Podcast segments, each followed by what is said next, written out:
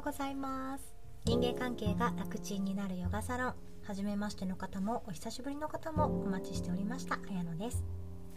では今日も始めていきましょう。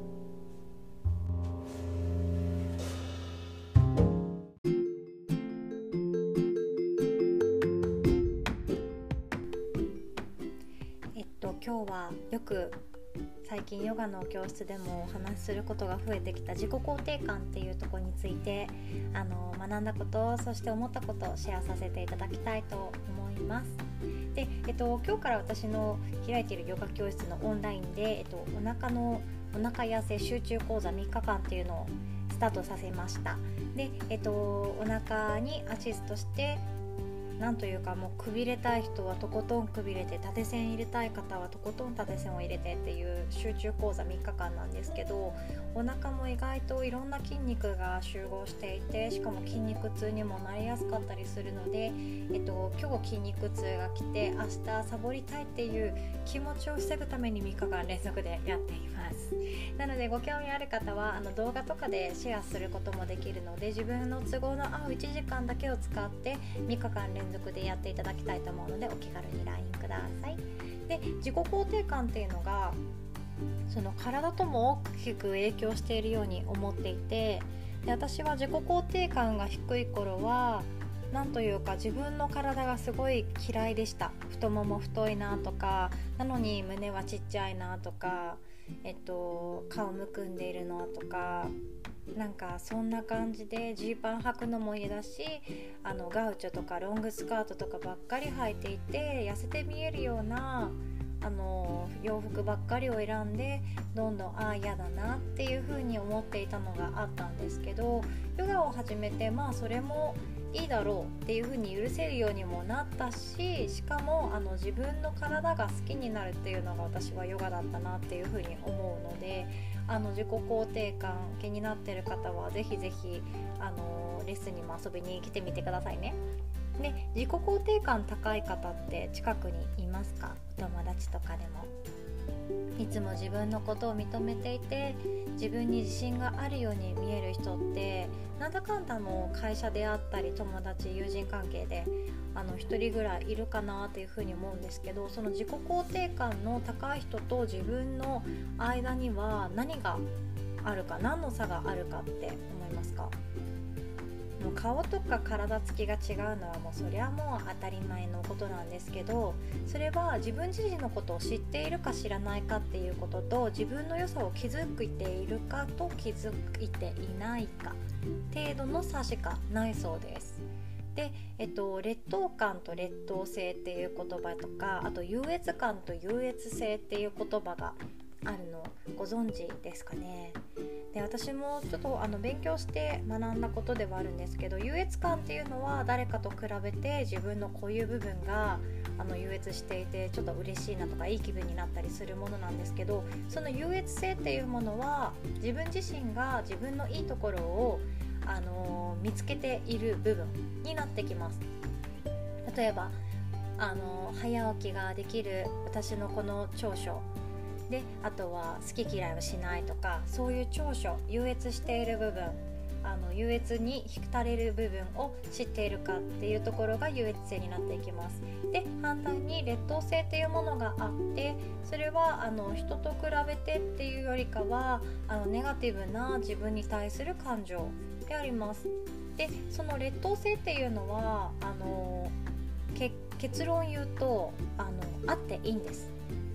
劣等性とか、ま、コンプレックスって言ったりするかもしれないんですけど持ってていいそうです。でっていうのもその持っていることが個性でもありで個人的に思うのは誰かとおしゃべりする時の共感になってくるあの共感する話題になってくるのであの劣等性っていうのは持ってていいそうですよ。ねそうですよね。ちょっとあの最近太ってきたわ。私もわかるわかるみたいなそういう話題にもなりますよね。あと悩みをあのそこまで仲良くなってない友達に打ち明けると一気に距離が近くなって仲良くなれるのと同じでそういう劣等性を共有できるっていうのはとてもあの人間関係においては女性は特に思うんじゃないでしょうかね。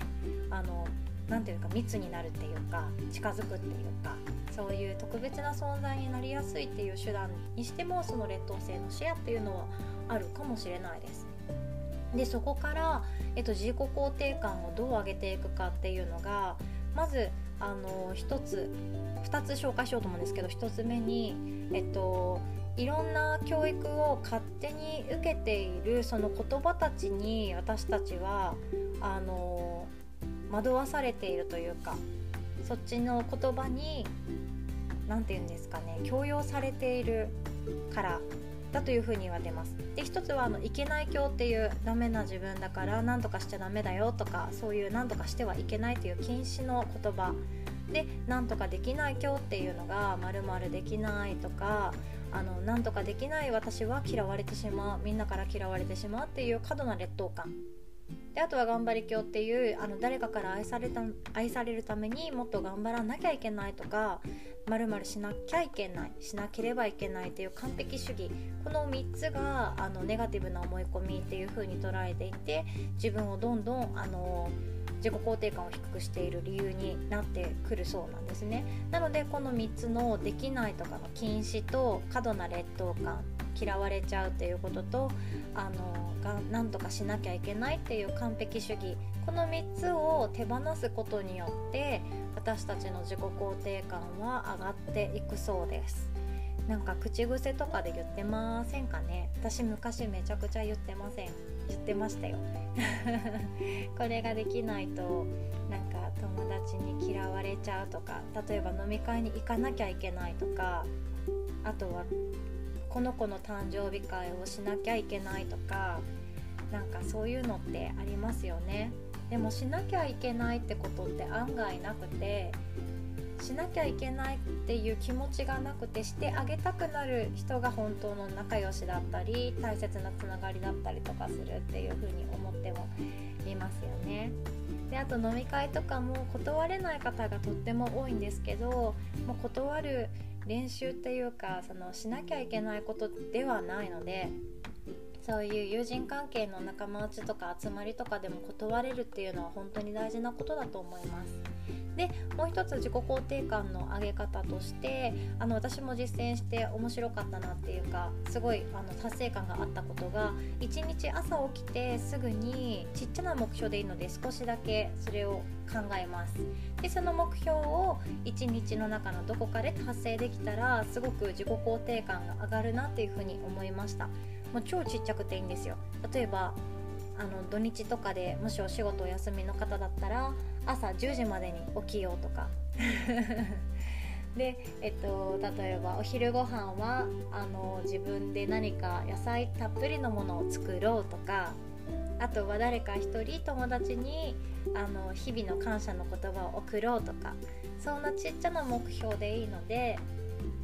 朝のうちに立ててしまいます。でそうするとそれ1個ができただけでその日一日ってめちゃくちゃめでたいおめでたい日になっていくんですよ。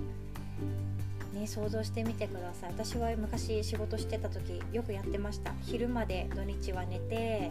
で土曜日だったら「王様のブランチ」の折り返しぐらいにゆっくりと起きてで冷蔵庫に何もご飯がないから コンビニ行ってなんか買ってきてぐうたらしながら食べて夜は飲み会行ってみたいなそんなああ私って今日一日何やってたんだろうみたいな日とかあったんですけど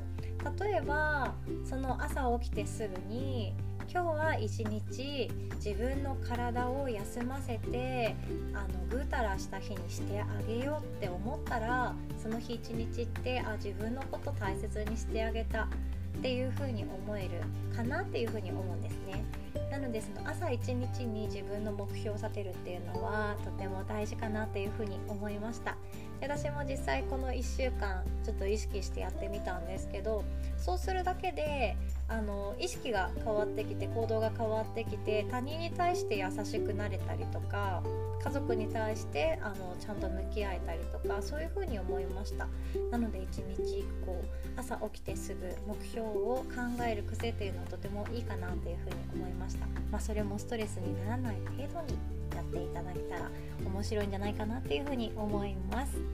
で自己肯定感についてはあのこれからも何度か取り上げていこうとは思っているのであの質問とかあのおすすめの自己肯定感の上げ方とかあったらぜひぜひ教えていただきたいです。では今日はここまで。最後まで聞いてくださってありがとうございます。では良き日をお過ごしください。おしまい。